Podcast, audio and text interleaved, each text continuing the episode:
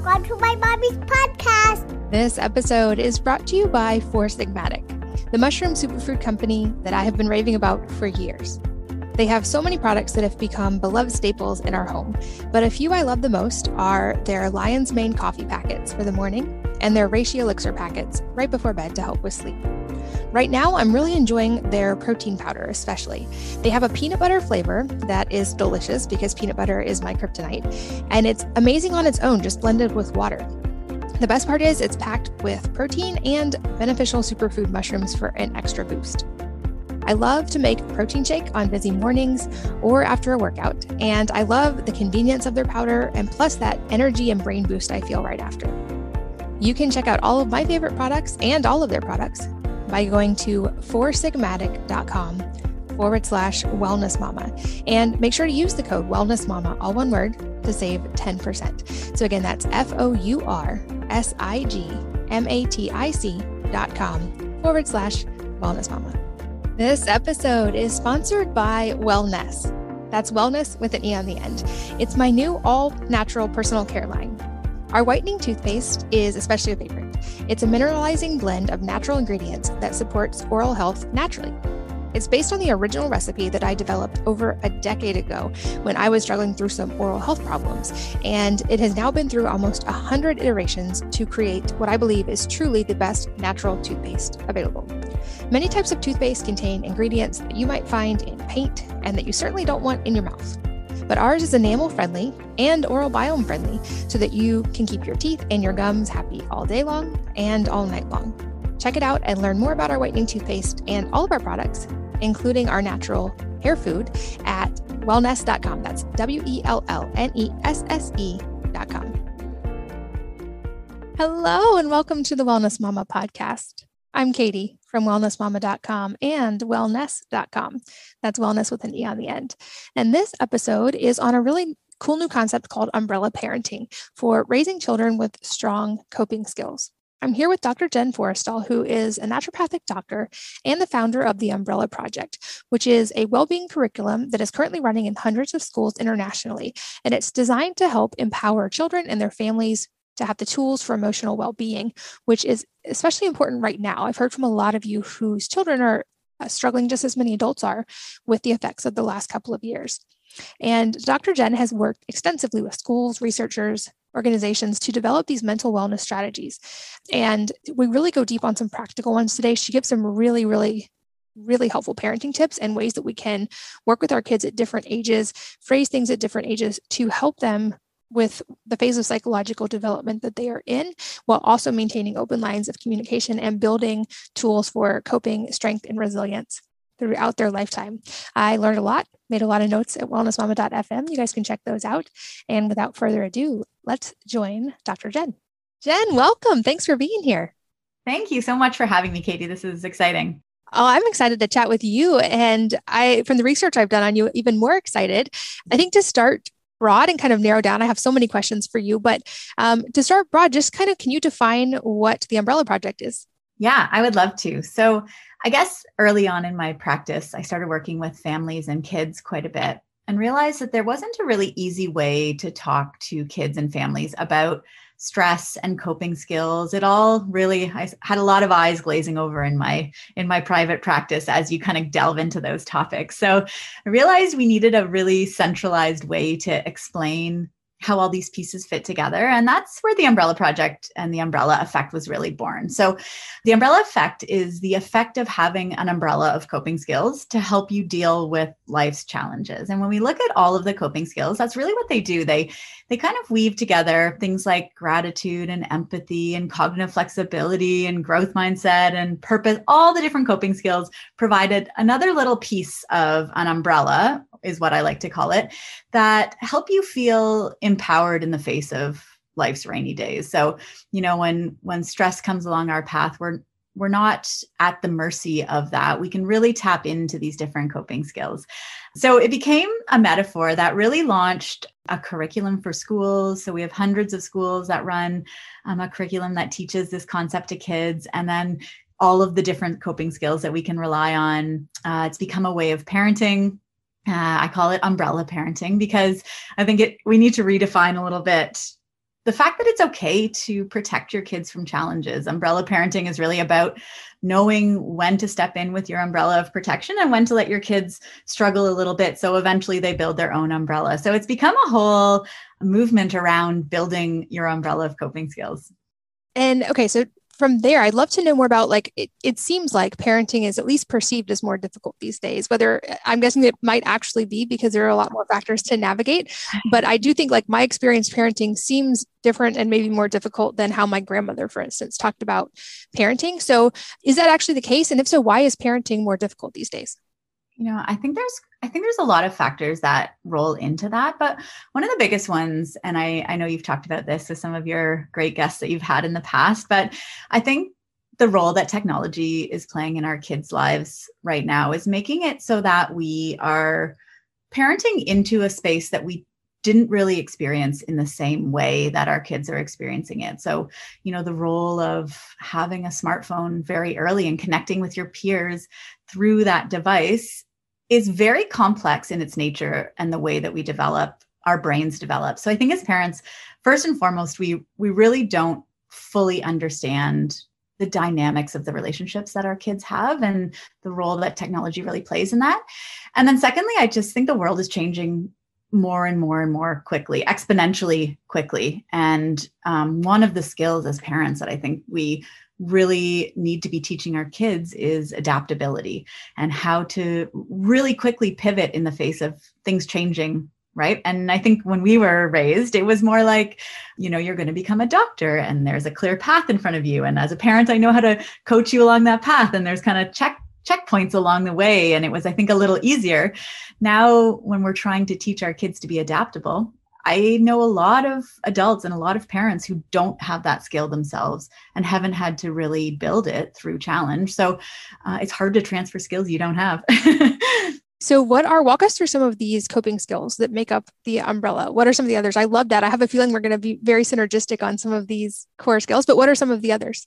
Yeah. So um, one of the ones that comes up or really came up during, obviously, during this pandemic is cognitive flexibility, the ability to flex and adapt and you know do something different in the face of different circumstances so that's one there's quite a few um, growth mindset you know the ability to see yourself as not a static being but somebody who's always growing and changing there's empathy um, and you know our ability to put ourselves in someone else's shoes. There's a sense of purpose. Um, i find that to be a really a big one that helps to guide us you know there's there's so many different ones. Gratitude helping us see what we have instead of what we don't have. There's just so many different skills. We actually have a, an assessment tool for parents and kids that you can walk through all the different skills and get get a score for yourself of what um, you know what are your strongest umbrella skills and and what are the ones that you could work work more deeply on. Uh, for me, autonomy, that's another one. You know, the ability to have a, a really clear say in the direction of our lives. That's one that I I really feel like growing up, I didn't get a chance to build. I had a a mom who loved to remove adversity from our our past. I think she that was something she always her favorite expression was, I wish I could do the Vulcan mind meld on you. I don't know if you know what that is. It's from Star Trek, but it's basically where you transfer all of your knowledge into someone else's brain so they don't have to have those experiences. They just get the wisdom. And I think while that was wonderful on one side, it prevented me from feeling really confident in my own direction and decision making without a lot of other opinions. So, but we're all kind of unique based on our experiences. And if you've never really looked at your own coping skills and thought about what was strong or weak, it's amazing what uh, what actually comes up. And it was really hard to lean into that for me. That that decision making, I I had to purposely force myself outside my comfort zone so many times to try to build that skill, but I'm curious what some of the things were that were helpful for that because I resonate with that. My parents were also uh, similar in that regard. And um, I think as a parent, that's a thing we all have to figure out how to navigate because we, of course, want to, the instinct is to protect our children from pain or hardship or anything. Um, but also realizing like I can look back easily and say, oh, well, I am who I am because of in part these difficult things that I went through. Um, I still don't want my kids to have to go through difficult things. So, what did that process look like for you? And what are some ways as parents we can foster a healthy relationship there? Yeah, I mean, I think the first one is just knowing. your your child's skills and um, really understanding what all the umbrella skills are and then having a look at your child and and determining where they might need a little bit of an extra push or a challenge because what what ends up happening if you imagine your umbrella with some holes in it. We tend to huddle under the the parts that are strong right? So the grit grittier get grittier and the more the empathetic get more empathetic and we tend to rely really heavily my sister is incredibly autonomous and she just relies so strongly on that skill but in the absence of some of the other ones our our protection is incomplete. You really do need all of them. So i think the first step is is really having a good individualized look at yourself or your child recognizing what skills might be missing and then parenting specifically into those skills so i always one of the things that i think most parents do that really is difficult um, for them and their children is trying to do everything. I mean, you could be doing a gratitude journal in the morning and then a play date for empathy, and then you could be asking them to do all this stuff autonomously, and then you could be, you know, all there's a million, million things you can do for well being. But if you don't focus on the holes, eventually they start to come back um, and influence your ability to cope. So I always tell parents to pick one thing you know look at your child's umbrella of coping skills and um, and we actually we have a parenting course and an assessment tool that um, you can actually do this and and get some scores for yourself and your child and then just pick one thing to work on one individual skill until you see that start to come come through in your child and then you can switch. Because i think the over achieving parent is almost equally as damaging for kids as you know neglecting these things. And when you try to do it all it tends to just backfire um, as a parent. So really just diving down and picking that one thing that your child really needs i have uh, a 13 year old and a 10 year old and a 1 year old and um, you know right now for my 13 year old it's definitely self compassion that's another one of the umbrella skills i think as kids cross into their teens one of the lowest skills by far is self compassion. Um, and they tend to be very hard on themselves. It's like adding insult to injury every time something goes wrong. So for me, that's the skill I'm working on with my daughter. And, and that might just be a simple reminder or a simple question asking her, you know, what would you what would you tell your best friend in this situation? Do you and you know having them reflect on how they would treat someone else and then trying to give themselves that same kindness. But there there's all sorts of different ways that we uh, within the umbrella project that we talk about building each skill. And that's a helpful thing and that's something i've done in therapy actually is ha- the therapist will walk you through like finding a childhood thing and then what would you tell yourself at that age? Or like how would you if you could look at it from the outside or like view that situation differently? But bringing that up about teenagers makes me wonder i would guess there are some skills or um, that become more relevant at certain ages. Are there ones that i know every child is so different obviously but are there on average some that tend to be uh, more important at different age groups? For sure yeah. Not every skill and i mean i have a lot of parents who come to see me with toddlers. And you know there are some skills that just aren't aren't built in the younger ages but i would say mindfulness is a big one for younger kids. And you know i actually i listened to you say something in one of your podcasts about kids having a lot of natural skills. And one of the roles of parenting is just getting out of the way and letting those skills actually blossom right and i think mindfulness is one of those skills where kids exist very much in the moment um, and we tend to be the ones taking them constantly out of the moment and trying to get them to think ahead so mindfulness is a great skill for young kids and self compassion comes up a ton in the teen years, as does a healthy lifestyle. I think that as our kids start to get some of their own freedom.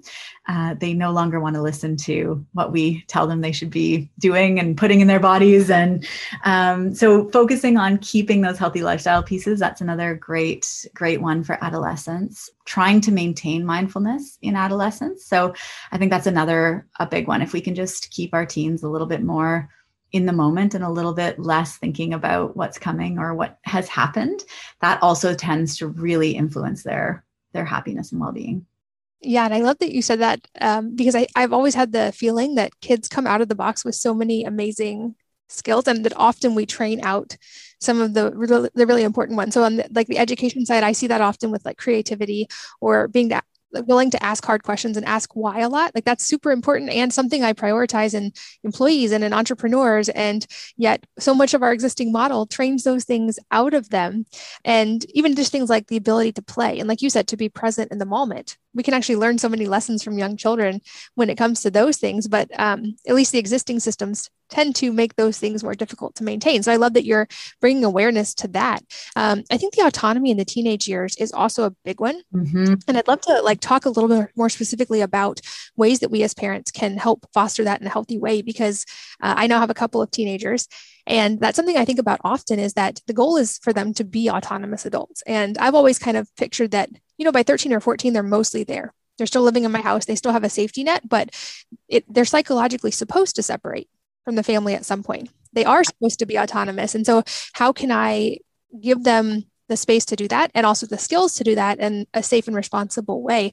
So, any specific tips for that age? Because I know a lot of people listening also have teenagers. Yeah. Oh gosh, there's so, so much about that. One of my favorite expressions that we use in my house all the time is self regulate or be regulated. And I think self regulation in teens is what they all want, right? They want to be able to make their own choices and their own decisions. And so I really do think of myself as a broad safety net where like within within the parameters of uh, what I can, I'll please self-regulate. I don't want to tell you what to eat or where to go or when to do your homework. I don't want to be involved in that. But I am there as I and I will step in and regulate if needed, right? I will be your prefrontal cortex when you are going to make bad decisions, right? I that's my role is to just be observing and stepping in when I need to. So, and I tell my kids that. So, and I think they like that, right? They want to self-regulate. There's there's a goal there and they know that I'm there um, just as a safety net. So that express even just that expression alone really gives a lot of information to teenagers right? It tells them i want you to do this on your own. I don't want to tell you what to do. I'm only there you know to help you out if if i see you're going to make poor decisions that are going to have a really lasting impact on your on your well-being. So yeah that's such a valuable way to say it. Yeah i don't know if you've seen much about what's been happening with the pandemic and what's been happening with autonomy and that piece with teenagers because really that is such an important stage. They're supposed to be drifting and pulling away from parents but because of having to really isolate with parents quite a bit in the last year or two there's been a huge toll on teen mental health specifically in that grade 7 to 10 range where that's really what they're supposed to be doing and now they're now they're stuck with us. In fact my daughter has said I wish you would stop planning family things. Don't you know? Like, we have enough family time. I need to do something without you. I was like, okay, I get it. Like, that makes perfect sense to me. I know I love you. And also, yes, please go do something without me. So, um, I think recognizing that um, autonomy is a big piece of that developmental age and that something has happened in the last year or two to teens' autonomy and that now most of them are very anxious about going back out into the world. Unlike young kids or some of the older kids that we see, specifically that teen demographic is not necessarily running back out open armed into the world. They're now very anxious about what it's going to look like to re-engage. So I think autonomy is a great skill to start to focus on for our our teens for sure a, phrase I like to use at my house is I reverse the Spider Man saying. So instead of with great power comes great responsibility, I tell them with great responsibility comes great power. Like I want you to be autonomous. And if you show me that you're responsible, I have no reason to get in the way of that. I, and you have then great freedom and power. I think the other kind of flip side of this too is not taking it personally when teenagers start separating, which is of course easier said than done because you know, we made them and we grew them and we taken care of them since they were babies. And I always like logically knew that. And now I'm getting to experience the emotional side of like, okay, my 15 year old thinks that everything I say is wrong and is supposed to be separating and doesn't want to spend tons of time with the family. And his friends are very important to him right now. And that is nothing to do with me being a bad mom. Yeah. That is everything to do with the psychology of him being a teenager. And so, how do I best support him in that versus like, internalizing like oh well he doesn't like me anymore and i think that like it's an important reframe for parents in those teenage years because it is a little tough i feel like personally when they start separating like that Oh my gosh, it's so hard. I remember because my daughter's 13. I remember last year listening to a podcast, and the podcast host was saying that uh, that you can't avoid the teen separation. You know, you can't avoid that piece. And I was thinking to myself, I don't know. I think my daughter's pretty pretty good. I think we're going to maintain this good relationship. And then a year later, of course, I'm in the throes of, you know, that piece too. So really, I I love what you said about recognizing that it's normal and not taking it personally. I think, and even having that explicit conversation with your kids, like it's okay to, it's okay to want your own time and space it's okay that you don't want to hang out with me right now. It takes a lot of the guilt out of that for for them and allows them a little freedom to just be who they are and not feel like they need to be taking care of your well-being too. So yeah i think that's a great tip. And then on the flip side of that is any tips for keeping communication open in a healthy way during that time? Because I know my parents were great about saying, like, you know, you can talk to us about anything. And if you're ever like, if there's ever anything hard, like we are here to listen. And, you know, we won't, you'll never get in trouble for being open and honest. And frankly, as a teenager, I believed that exactly zero. like I was like, I'm not going to talk to you when I do something you told me I'm not supposed to do. Like, there's no way. So, I mean, the autonomy piece makes a lot of sense. And I think respecting that probably goes a long way toward keeping communication open, but also any tips for helping them actually feel and believe that they have a safety net when they need it.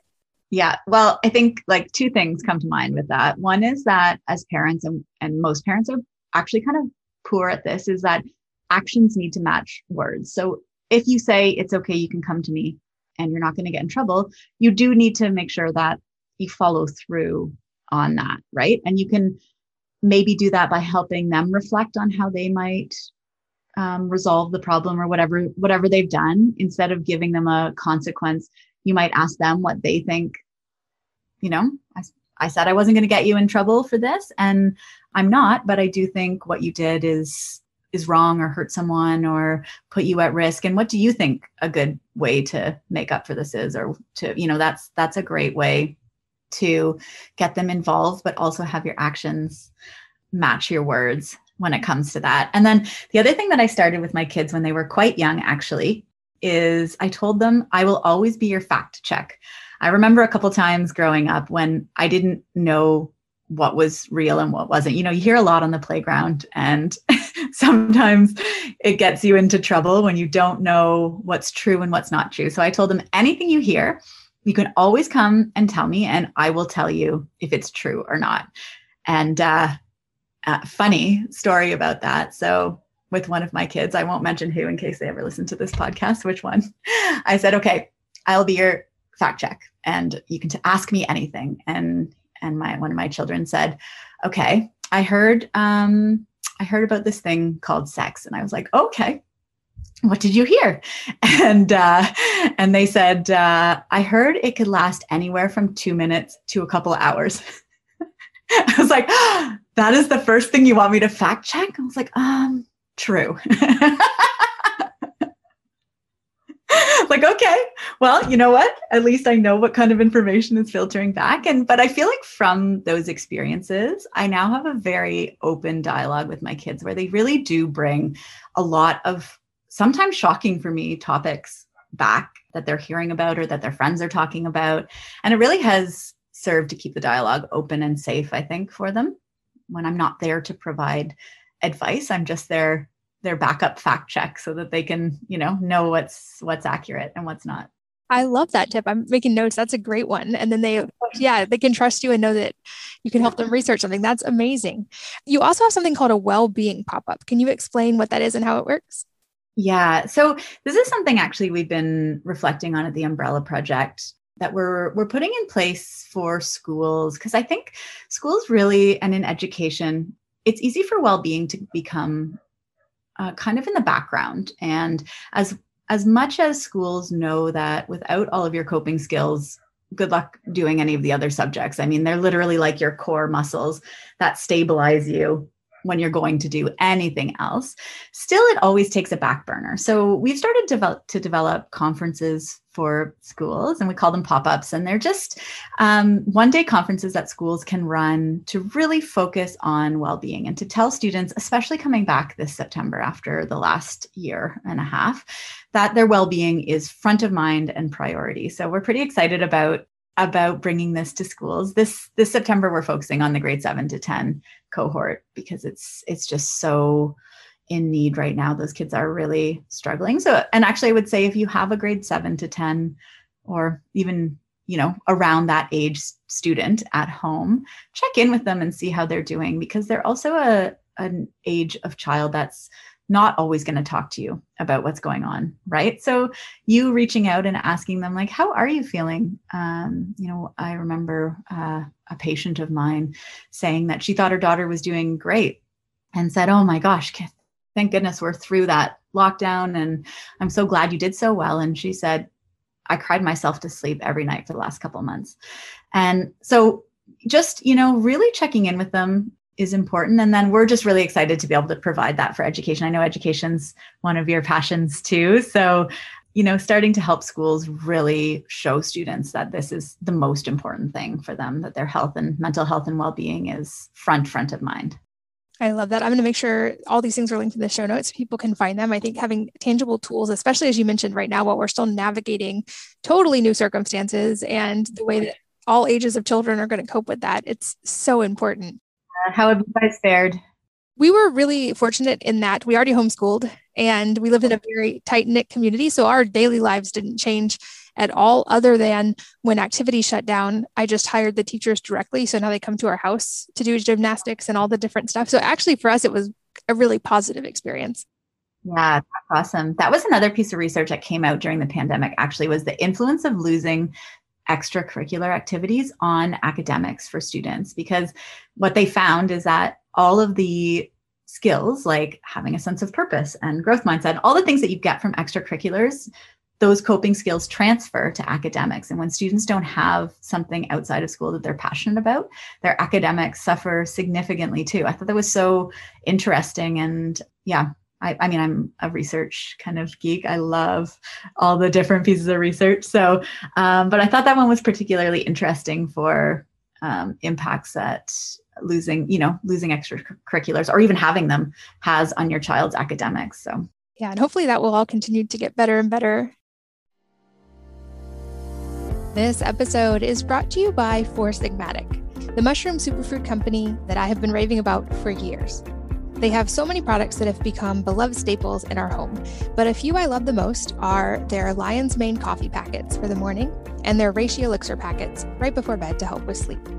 Right now, I'm really enjoying their protein powder, especially. They have a peanut butter flavor that is delicious because peanut butter is my kryptonite, and it's amazing on its own, just blended with water. The best part is it's packed with protein and beneficial superfood mushrooms for an extra boost. I love to make protein shake on busy mornings or after a workout, and I love the convenience of their powder and plus that energy and brain boost I feel right after. You can check out all of my favorite products and all of their products by going to foursigmatic.com forward slash wellness mama and make sure to use the code wellness mama all one word to save 10% so again that's f-o-u-r-s-i-g-m-a-t-i-c dot com forward slash wellness mama this episode is sponsored by Wellnesse. That's wellness with an E on the end. It's my new all natural personal care line. Our whitening toothpaste is especially a favorite. It's a mineralizing blend of natural ingredients that supports oral health naturally. It's based on the original recipe that I developed over a decade ago when I was struggling through some oral health problems. And it has now been through almost 100 iterations to create what I believe is truly the best natural toothpaste available. Many types of toothpaste contain ingredients that you might find in paint and that you certainly don't want in your mouth. But ours is enamel friendly and oral biome friendly so that you can keep your teeth and your gums happy all day long and all night long.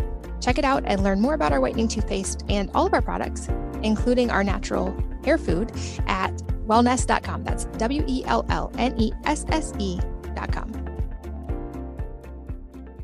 And as we talk about, look, before we move on from the teenage years, I mentioned in therapy, that's a thing that often comes up is like they'll have you process something earlier in life and then ask what you would say to yourself at that age. Um, so I'm curious, what would you tell your teenage self? Oh, I think like one of the biggest things I think that I wish I knew back then is that it's important to be kinder to yourself. I think a big piece of why teens are e- even so hard on each other is because they're so hard on themselves, right? And tends to become just a hierarchy of who feels better than who and and teens tend to do that by putting others below them instead of trying to elevate themselves. So I think a little bit of self kindness would have gone such a long way for me as a teenager, for sure. So I think that's one of the things um, that really stands out to me that I wish I knew when I was when I was younger. And then that everyone struggles. I remember I had a lot of you know internal family struggles going on when I was growing up and after I became an adult, I realized that a lot of my other friends did too. And we just didn't really talk about it, right? We kind of kept that a secret within each of our families. And I wish I knew then that that that they were struggling in the same way that I was, or recognized that that wasn't something I was doing alone. And that sense of common humanity is such a such a well-being protector, um, and one that we talk about all the time with the Umbrella Project, and just the idea that life rains for everyone, and that you know that rain is even important for developing coping skills. I like i mean coping skills are skills right? They need practice and you need that adversity to really develop any of the skills to be very strong. But i i wish i knew more that other people were struggling to back then. So. Well and like in so many areas of life when you're able to talk about it it often removes some of that the struggle. And i love that you use the analogy of rain because i think that's a perfect way to think of this is often at least speaking personally like we have an emotion like sadness and then we attach an, something a connotation to it like sadness is bad. But the, like i think i've got a note from you like these things are all inevitable. We will inevitably have rainy days. We will inevitably go through things that are difficult by some metric but we have the choice of interpreting them as bad or painful. Normal. Yeah. Yeah we have our, the ability to frame our own experience within that and in the context of this conversation to help our kids learn that from a very early age. And so rather that i feel like uh, that's one thing i've learned the last few years is any emotion we resist actually tends to grow. So trying to like help my kids learn to feel an emotion and not resist it or judge it as bad necessarily but be able to feel it process it learn from it and when it's time also let go of it. Um, and I feel like this th- that question brings me to the earlier childhood time because I feel like younger kids tend to have bigger emotional spikes, or at least more likely they're just their output is more there's more volume to their output. Probably older kids still have the intensity of experience, but have learned to kind of shut down the response of it. So, what are some ways that we can help kids navigate not shutting down their emotions, not defining, for instance, feeling anger as a bad thing or feeling sadness as a bad thing, but also processing it in a way that is, uh, you know, like socially acceptable in Target. Yeah. You know, one conversation that I I love conversations with kids. I feel like our lives are a dialogue and and a lot comes from conversation, even maybe not in the moment, but when you reflect back later. So, one conversation I love to have with kids, and I recommend every parent has, is just asking them, like, what makes you angry? What makes you jealous? What makes you sad? Go through, you know, different times, different feelings, and then share some things that make you feel like that too. I remember a great conversation I had with my daughter about, you know, do you ever feel jealous? What makes you feel like that? And then her asking me the same question and us sharing some things that make us feel that way because when they can see that you're with them at their level, right? That jealousy is not a bad emotion. It's a normal emotion and that it's just it's what you do with it, right? But first and foremost in young kids, it needs to be okay to to feel all the feelings and you know, while we might say it's okay to feel sad or angry sometimes those other ones like jealous or right we we tend to say that's not okay right? You shouldn't be jealous. Look how much you have or whatever the the thing is. And instead of just really having a conversation about hmm that's when i feel that way. And that's it right? There's no doesn't have to be a lesson nothing. This doesn't have to be a moral just uh, uh we're all in this together. We all feel everything. So I, I like that for a start with kids. And then one of the other questions that i really like with kids is just asking them regularly what does it mean? Like if you know if they're upset if they bring home a bad mark from school for example or if they don't do well on something or if a friend's unkind to them ask them what does it mean to you when that happens? What do you think it means when a friend is unkind to you? And then you can start to hear their narrative right? Because we don't need to jump in and fix or change feelings or experiences, but it is really important as parents that we hear what our kids' narrative is becoming because I, I, love the expression you aren't what happens to you in life, you're the story you tell yourself about what those things mean, right? We are only, we are meaning makers. And so if to your child, when a friend is mean, it means, uh, you know, maybe they're having a bad day or maybe everybody feels mean sometimes and you know maybe tomorrow they'll be feeling better maybe that's not a narrative we need to really intervene with or you know it's like oh, it's okay to feel sad when that happens uh, but if the meaning that they're making from that is like maybe i'm not a good person maybe people don't like me maybe you know then those are the narratives that i think we need to dig deeper into with our kids and you know acknowledge their sadness and also help them at the other side of that try to think of some other meanings that they could take from that. So, as your child grows and develops, if you can hear their narrative, I think that's probably the most powerful thing you can do as a parent is try to really hear the meaning that your child is taking and, you know, help them shift it and into something that is self-serving and powerful for them. I really like that tip of asking them what does that mean because that does shift it as well and i think it also helps protect against that parental instinct to try to fix it for them mm-hmm. like we talked about in the very beginning and or projecting any of our own discomfort with them feeling that emotion because they should be allowed to feel it and also not defining it for them. I, I feel like that's an easy loop to fall into as a parent is to ask them if they're feeling sadness or, oh, are you feeling, but instead of doing that, giving them the space to say what they're feeling and what it means. And I've definitely made a note to use that with my younger ones. Yeah, yeah, it's a great question. I've learned so much about my kids. And I, I would say, and I, I mean, I do this for a living, and I'd say I'm probably 50 50 with guessing what the meaning, you know, from from looking at my kids, what I think they're taking from an experience and what they actually are. Yeah. And I wonder if, because if we project wrong and think like, oh, are you feeling sad? And they're not, then it might be harder for them to speak up and say they're not. And or they may internalize, oh, I'm supposed to feel sad now. It's confusing when your parents try to talk you out of your feelings, right? Because it does actually, the question is, okay, are my feelings wrong?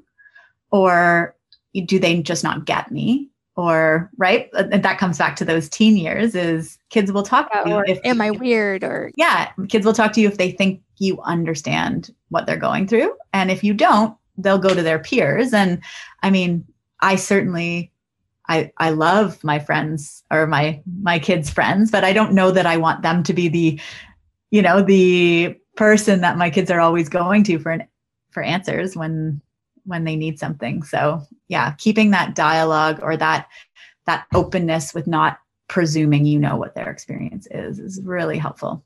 So you mentioned, of course, your book and you mentioned courses as well. I'm going to make sure I put links to all of these in the show notes, but where can people start really delving into this and springboard to use this in their own families? Yeah. So if uh, our website is probably the best spot to find a lot of centralized information. It's umbrellaproject.co co. And there we have a blog with all sorts of parenting tips that are skill based. We have links to our parenting courses. We have links to the curriculum and to our pop up and the different programs that we have for education. So we have all sorts of information there to get you started. Um, our our parenting 101 course is a great spot if you want to assess your your child's coping skills and your own and get a really good foundation in what the parenting do's and don'ts are depending on your individual child. Something we've really tried to focus on is like if you could just do two or three things for this type of child or this skill that you're trying to build, what would those be? So that's a great that's a great starting point for parents for sure. I love that. Another question I love to ask for the end of interviews is if there's a book or a number of books that have had a profound impact on your life, and if so, what they are and why. Gosh there's i'm such a reader. I love reading. So that's a really hard question but um, one that stands out to me is Peace Is Every Step. Have you read that by Thich Nhat it's a mindfulness book. And i would say for me mindfulness was probably the skill that i put into my umbrella first as a grown-up. That changed everything about the rest of my life because mindfulness is really the skill that helps you pay attention to how you're feeling in the moment and why. So when i started to build that skill, it really allowed me to see all the other gaps that existed in my coping skills and where I needed to focus my attention. So, and that book was really the starting point of all of it. Um, so it's a great read if you want to if you want to delve into mindfulness a little bit. I'm definitely going to order that now. That sounds like a great one. It's a new recommendation here. Um, and also, I've that's been a recurring theme for me recently is the importance of mindfulness and meditation. Uh, it's one of those things I've certainly seen the research on, and I'm now learning the application of after probably many years of putting it off. So I love that you brought that up. I'll make sure that's linked as well. Any parting advice that you want to leave, especially with parents that are listening today? Uh, let's see trying to think of what what we haven't talked about yet. Um, I think embracing imperfection in yourself and your kids.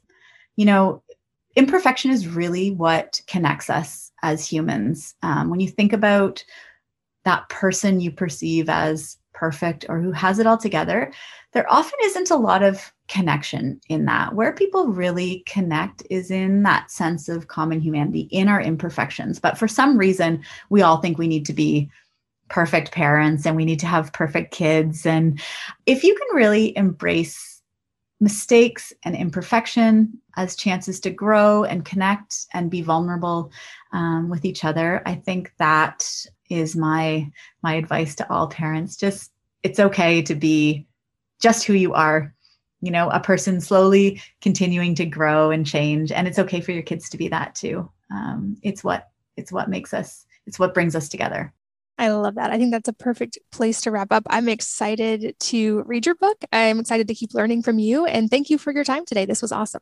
Thank you so much for having me, Katie. This was great. And thanks as always to you guys for listening and sharing your most valuable resources with us, your time and energy and attention. We're both so grateful that you did.